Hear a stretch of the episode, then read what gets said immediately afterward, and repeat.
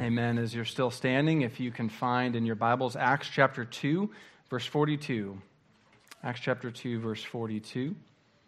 And while we're standing together, I'll read God's word in just a moment uh, here. Uh, we will get back to our study in Luke uh, very soon here. Uh, we, we thought it pertinent. Uh, this was one of the passages, as Phil said, that the elders and deacons uh, took up together yesterday and pondered. And as we look ahead to even making our budget and our congregational meeting in January, uh, I thought it was good for us to pause and take a step back and say, who are we as the church? What are we called to? And how could that inform uh, what we do this next year? So, with that in mind, let's look at Acts chapter 2, starting in verse 42. Let me read for us. And they devoted themselves to the apostles' teaching and the fellowship, to the breaking of bread and the prayers. And awe came upon every soul, and many wonders and signs were being done through the apostles. And all who believed were together and had all things in common and they were selling their possessions and belongings and distributing the proceeds to all as any had need. And day by day, attending the temple together and breaking bread in their homes, they received their food with glad and generous hearts, praising God and having favor with all the people. And the Lord added to their number day by day those who were being saved. This is God's word for us. You may be seated. Lord, as we turn to your word, would you, uh, by your Spirit, uh, make it come alive even in our hearts uh, here gathered? Would you remind us who we are and, what we're called to do? In Christ Jesus, we pray. Amen.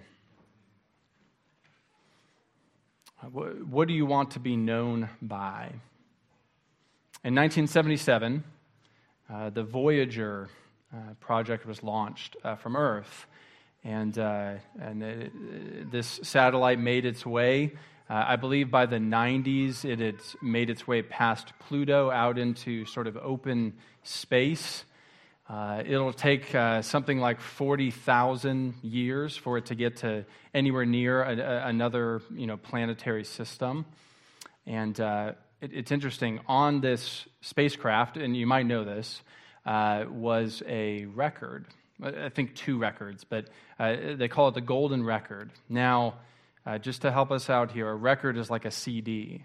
But, uh, okay, a CD is like a, I don't know. So a record uh, had many things on it. It had uh, photos, it had music. It's interesting it, it, to look at the list of what was on there. And the goal was to kind of give a snapshot of life and culture on Earth. Uh, again, you know, we ponder, you know, it's fun to ponder if there's life out there. And, and, and, and NASA sends the spacecraft out thinking if someone finds it someday, we want to give them a sense of who we are as a, as a people. And uh, in true human fashion, most of it makes sense. I looked at the photos, and there's farming and there's culture, and they did a great job, sort of a diversity of the cultures on Earth. Uh, but you also have the equivalent of sort of like have you ever seen those awkward family photos? uh, there's an image uh, of three people, one of them eating ice cream, one of them eating a sandwich, and one of them, I think, drinking water from like a full coffee carafe. And that was one of the images that they chose. they said, This will represent us well to whoever finds it. Um, maybe it was more honest than, than we think. Um, what would you put on that capsule? Uh, if you wanted people to know, or even if it was just you and your family, what would you put in there uh, that someone would find and say, I think I know something about who they are, who this people is? Now, the trouble is, we actually don't have full control over what goes out, right? We send out this golden record, but what are we sending out all the time? Radio waves, we're sending out information.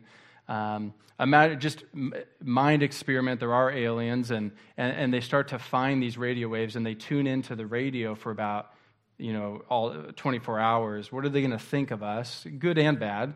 Um, or maybe worse, what if they tuned into our social media feeds for one hour? What would they think about our planet? And now, why do we ask this question? What do we want to be known for as a church? Um, what do we want to be known for in this community? Um, uh, speaking of Klamath Falls, a, a, few months ago, back in June, uh, some from a, a, committee that helps in our presbytery to help plant churches, which is what we're desiring to do in Klamath Falls. They came and, and, and they took us to Ephesians and they talked about the church. And they gave this exercise, which I'll put before you now.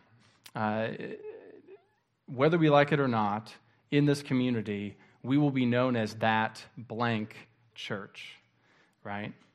And before you get all judgmental, you have churches in your mind that are that Baptist church or that, you know, fill in the blank, right? So people in our community, whether we like it or not, are, are saying or thinking they're that what? Church. If it was up to us, what would we want them to fill in the blank with, right? And since we don't get to just do a golden capsule and send it to them, what, do we want our life together to emanate necessarily? That whether people like it or not, they would say, oh, well, they're that faithful church or they're that church that loves Christ. How would you fill in that blank? We're going to look at Acts 2, uh, and we see that the early church was, uh, it says, devoted uh, to many things. And we're going to look at these four different things, but this is sort of a, a flyby. Any of these things could take a, a whole sermon or a series. It's, it, it's like going to visit sort of a, an island chain. Uh, you know, you go to Hawaii and you're sort of flying over, you're getting a survey of these different islands. And it, it would, it would uh, be great to just land on one and, and to spend time there and to pick it apart and to, and to really integrate it. But uh, what we're doing today is sort of that flyby. We're looking at these different islands, and it's an invitation for you to keep studying these things and for us to keep studying these things. And so, as that plane flies over this early church, let's look at verse 42. We have this summary statement in verse 42. Um, uh, and they devoted themselves to the apostles' teaching and the fellowship and to the breaking of bread and the prayers. Now, to set the stage here, what's happened so far in Acts? You, you might remember that Luke is the author both of uh, Luke, the Gospel of Luke that we've been going through. He writes a sequel, as it were, in the book of Acts. And uh, the book of Acts picks up sort of right where Luke, we're going to see one day, ends uh, Jesus is getting ready to ascend to the right hand of the Father. He commissions his apostles to go to the very ends of the earth with the gospel message. The Holy Spirit falls upon God's people in a new and powerful way.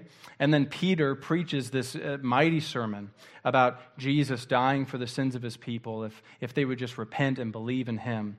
And you, if you just glance up at verses you know, 40, 41, uh, uh, it says that earlier it says they were cut to the heart by his message, and they say, What shall we do? And he says in verse 38 Repent and be baptized, every one of you, in the name of Jesus Christ, for the forgiveness of your sins, and you will receive the gift of the Holy Spirit. And then verse 41 tells us those who received his word were baptized, and there were added that day about 3,000 souls, right?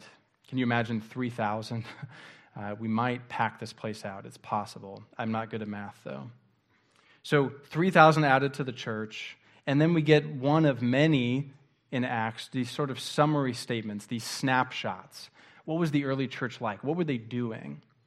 And that's where that word devoted means. It's um, what were they busy with? What were they persisting in? What were they consistently doing, right? Not just what was sort of their checklist that they made sure they did once a month, you know? What were they, what were they known for? You know, whether people like them or not, what were they known for? What were they busy with? And we see four things. Um, and, and, and there's an outline in there if it's helpful to you, but the first is the apostles' teaching, or if, for your outline, we'll just summarize it the Word. Uh, they were devoted to the Word. Uh, this is the first thing in the life of the church. They were persisting in the Word, they were busy with studying the Word, they were loving God's Word. And this is fitting because Jesus came as the great prophet. Uh, he came and preached the kingdom of God. He called to himself 12 apostles, um, and he promised them that when I go, the Holy Spirit will come. He's going to remind you, he's going to bring to mind everything. So that the very teaching of the apostles in a foundational way was the very teaching of Jesus Christ. And that's what we get in the New Testament, right?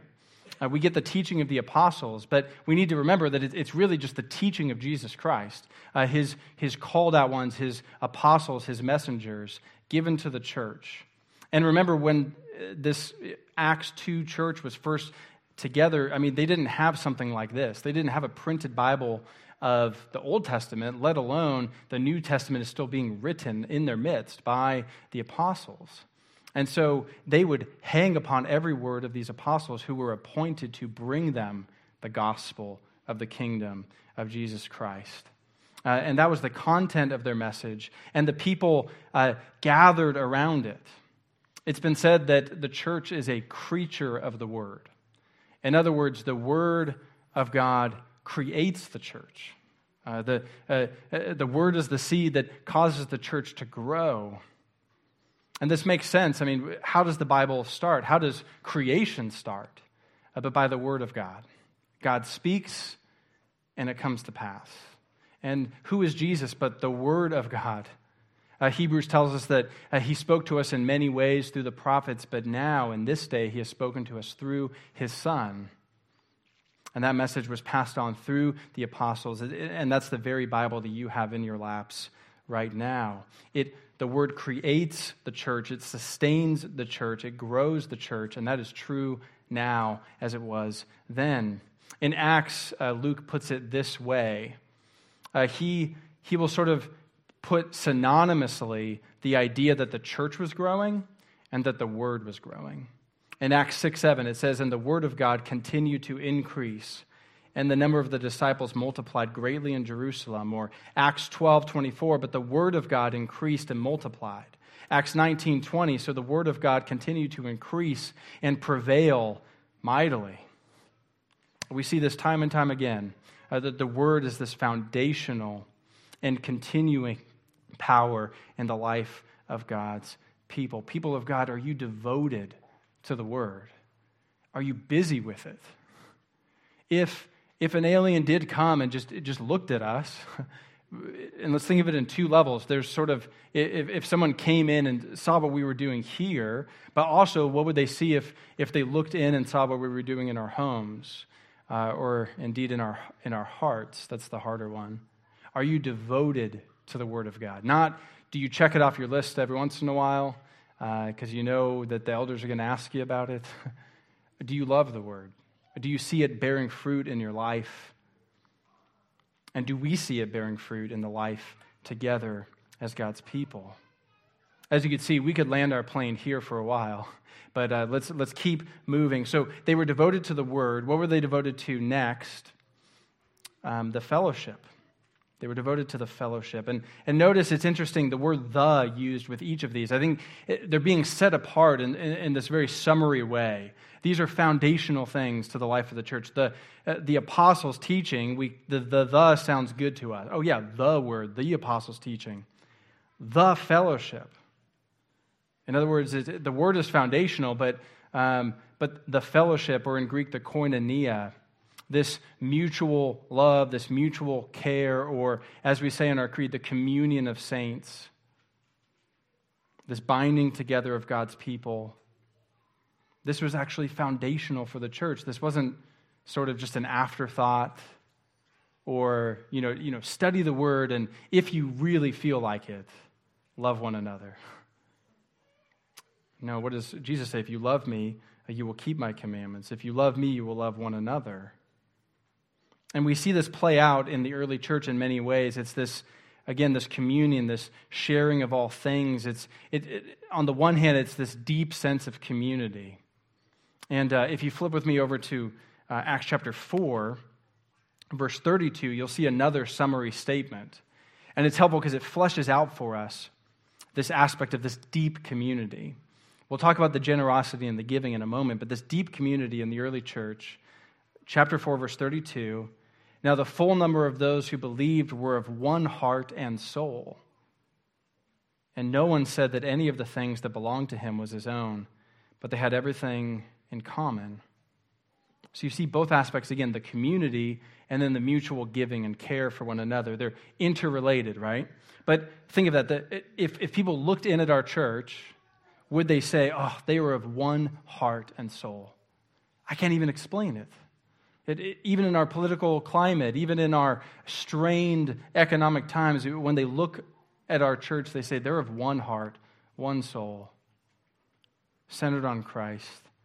Uh, look at how they love one another. Look at how they give to the needs of the saints. And that's that second part, right? It, they had all things in common.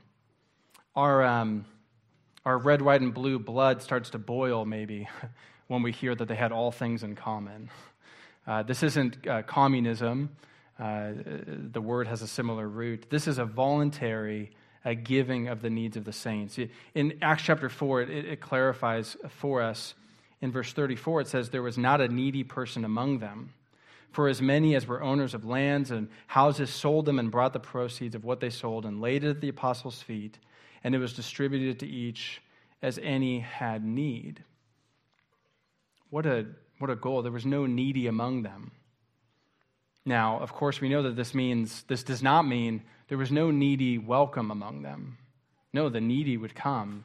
Uh, the, the Romans, the Greeks, would actually make fun of the church uh, because it was full of poor people and widows, you know, sort of the, the weakest in society. So it, it, doesn't mean that. It means that when you come and you're part of God's people, if you have a need, God's people rally around uh, to meet that need.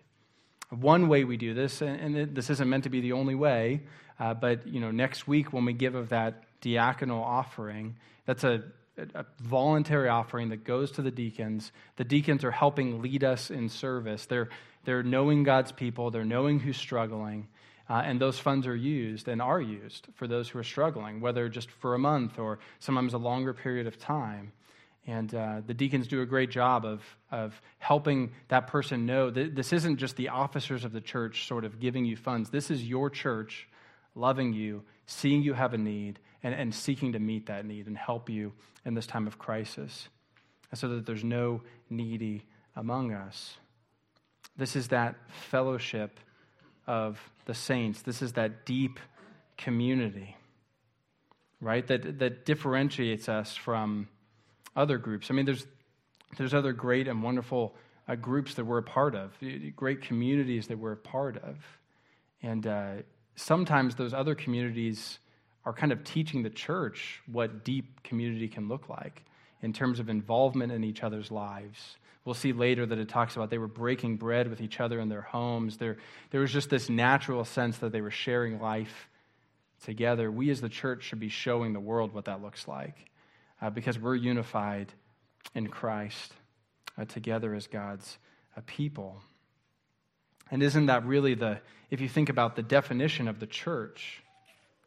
I've been reading, um, I've been reading a, a book by R.B. Kuiper sort of an early hero in, in our denomination and, and in some of our circles. And he writes this whole book, uh, different teachings and essays on, on the church, and he calls it the glorious body of Christ. And uh, he, puts that provocatively, right? Would we describe the church today as glorious? It's glorious, it's full of glory, it glorifies God. And of course, he's not naive. He talks about the troubles of the church, the sin of the church, things that need to be addressed. Uh, but, uh, but here, just hear this from, from Kuiper. How clear that no other institution in all the world is comparable to the Christian church in the point of glory. The glory of the greatest, wealthiest, most powerful, and most resplendent empire of all history was as nothing, yes, less than nothing, in comparison with the glory of the church of Christ. Small wonder that of all the countless organizations in the world, the Redeemer fondly claims that only the church is his very own. Upon this rock, he said, I will build my church. The church alone is his body, the fullness of him who fills all in all. You know, Christ loves his church. Christ blesses his church. His, his church is glorious, not because it's perfect, uh, but because he has uh, chosen uh, to work through her. And so, one way of defining the church is simply the communion of saints, uh, or Kuiper says the, the communion of believers, the, the gathering of God's people. And we see many metaphors in Scripture. We're called a flock, we're called the body of Christ, we're called a temple and, and we're a royal priesthood. We're called a kingdom. We're called a family of God. We're called the true Israel. We're called the bride of Christ, and He washes us with water with the, with the word. We could go on and on. Uh, metaphors given that show you that God loves his church and is shaping her more and more. And, and one area that we need shaped is in the fellowship, this deep fellowship. We live in a lonely age. Do you feel that? There's this lonely ache for community. And there's this pretense that we're more connected than ever through technology and through other means. If 2020 taught us anything, it's that any sliver of hope that a video conference could replace in person. it's a great tool for, for various things. You know, we use it, but I think as a society, we were aching by the end of that year for community, and that, and that continues even before 2020. In our culture, we, it, it, in modern Western culture, and, and people try to study this, there's a loneliness that is hard to account for, uh, and, it's, and it's doing damage to us. Again, we as the church can show the world what it looks like to live in community with one another, to bear with one another, to forgive one another, to bear one another's burdens, to weep with one another to rejoice with one another. Uh, if, you, if you want to know what am I called to as a Christian, just look up the one another's of the New Testament and pray through those. When we do that, I think the world will know us, as Jesus said, by our love for one another. The plane's got to keep going. So we've talked about the word, we've talked about the fellowship of the saints. Now, number three, the breaking of bread the breaking of bread. And um, there's a uh, interpretive question here, not one that churches have split over. Um, is he talking about the breaking of bread, uh, the communion table? Or is he talking about the breaking of bread in general as, as God's people uh, gather uh, together? We, I gathered with my elders and, and uh, deacons yesterday, and, and they asked me that question. And I said, I was hoping you would give me the answer because uh, I got to preach tomorrow. But um, as is, I, I, think, typically the case. I, Calvin, John Calvin, others uh, would want to argue that this is the breaking of bread, the Lord's Supper. They, they became devoted, they were uh, busy with it. This this was a regular practice. And certainly we know that by the time Luke was written, um, some years after some of the epistles that we get, like 1 Corinthians and others, it was a well established practice that Jesus himself started, that they would, in worship, uh, have the Lord's Supper uh, together, even in their house churches, uh, as it looked different. So it's certainly not unbiblical to see this as uh, they were devoted to the breaking of bread. Uh, to further make that point, if you look at verse 46, it says, Day by day, attending the temple together and breaking bread in their homes, they received their food with glad and generous hearts. That word attending is the very same word in verse 42, devoted. So they were devoted to uh, the word, the fellowship, the prayers, the breaking of bread. In verse 46, they were devoted to attending temple together. They were devoted to worship. Uh, we could have had a, another point, right? Uh, they were devoted to doing this together. And uh, by good and necessary consequence, I mean, part of worship for God's people in the New Testament age uh, is, is his sacraments of, of baptism and the Lord's Supper. And so I think uh, this isn't a hill I would die on. There's other hills to die on. um, and I know you're just with bated breath, you know, what's going on here. Uh, but I, I, think there's a both and going on. I think in verse 42, it might be emphasizing the Lord's Supper. If not, verse 46 would certainly lead us to that. That as God's people join and worship together, they receive from the very things that He's promised to bless us through His word, prayer, and the sacraments. But then we see that that just bleeds out into breaking bread together in their homes. These are not unrelated.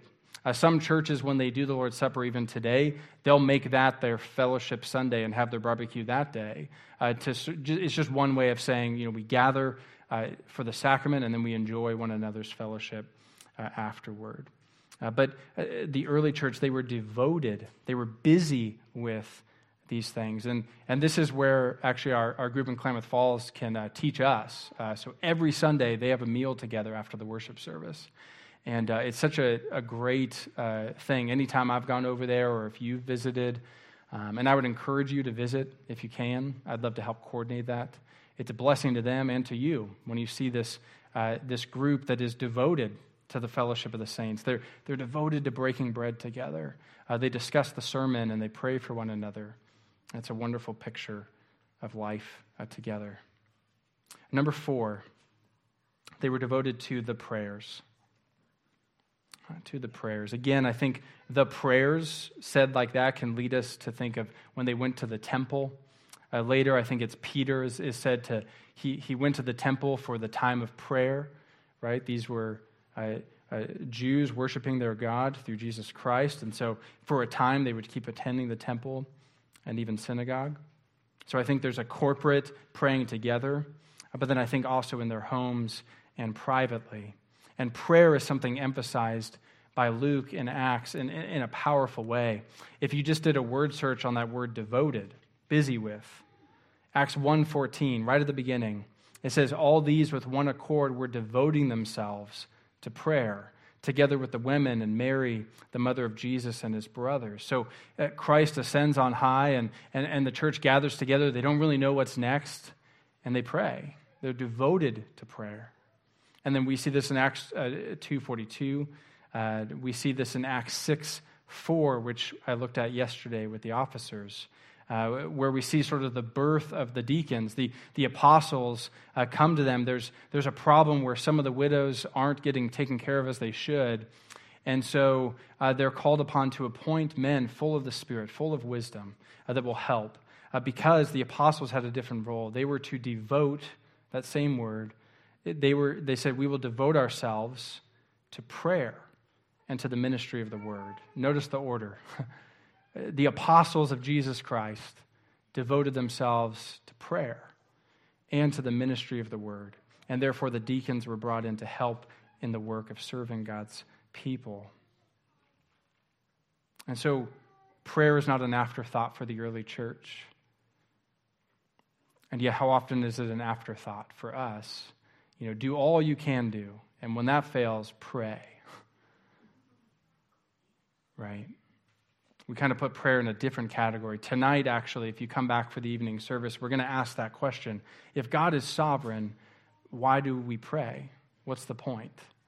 Um, and so I, I, do hope that you would come tonight as we wrestle with that. But I saw yesterday with the elders, they are, they are jealous that you would be a people devoted to his word and, and devoted to prayer, that you would come before your God uh, in prayer. What would it look like as a church, to be devoted, again, together as we gather, uh, together as we're in our uh, community groups and other great avenues, but also just in your own life, in your own family, to go to prayer together. As we think of these four things, and as we think of the year ahead, what would it look like to be devoted to these things? Right? Not just we include these things. Um, you know, it, sometimes you could have something in your statement of faith uh, that isn't really a statement about your life if someone was just looking in, right? And that's the constant battle for all of us. But what would it look like as a church to be known for these things? To be busy with these things, to be getting creative in how we live out and, and spend time on these things. Right? Imagine any other thing or habit that you were trying to form that you committed to doing it for 15 to 20 minutes per week. But if you think about it, in our worship service, it's about an hour. Um, you know, we, the, the preaching takes up, believe it or not, maybe only about 30 minutes of that. Uh, we, we, pray together. We're, we're trying to do these things even when we gather together, but even if we were generous and said that we, we preach for 30 minutes and maybe in total, uh, thinking of the songs and the prayers, there's 20, 30 minutes of, of prayer. I mean, imagine if you said, you know, I want to get in shape, and so I'm going to exercise 20 minutes every Sunday. every Sunday. You'll see what happens. now, that's better than zero minutes, right? And uh, there's a difference, right? Our gathered life is, is sort of disproportionately powerful because uh, God meets us here by the Spirit, where two or three are gathered in His name. And so don't hear what I'm not saying. But what would it look like to see that uh, pour out into the rest of our lives? To be busy with these things so that they can form us as God wants to form us as His people. Right? It, it, it's like going out in the sunlight for 20 minutes a week, which sometimes around this time of year it feels like that's all you get and you feel it. But uh, no, you need to actually go out and, and soak in what's being poured out on you. What would, what would happen if we did that, even this next year? What would happen among us? What would happen in our neighborhood as the neighborhood began to know us by our love for the word, for each other, our prayer? Well, what happened here in Acts 2? What, what were the results, as it were? In verse 47, it says they were praising God. It says they were having favor with all the people. And the Lord added to their number day by day those who were being saved. And up in verse 43, it says, awe came upon every soul. So within the church, what's going to happen? Awe is going to come upon us as we grow in our love for the Lord. Uh, what happens that spills out into the, into the community is this favor, or the word can mean graciousness, that, that flows out. That when uh, the church, even a, even a culture that's antagonistic to the church, even here, I mean, they would soon experience persecution.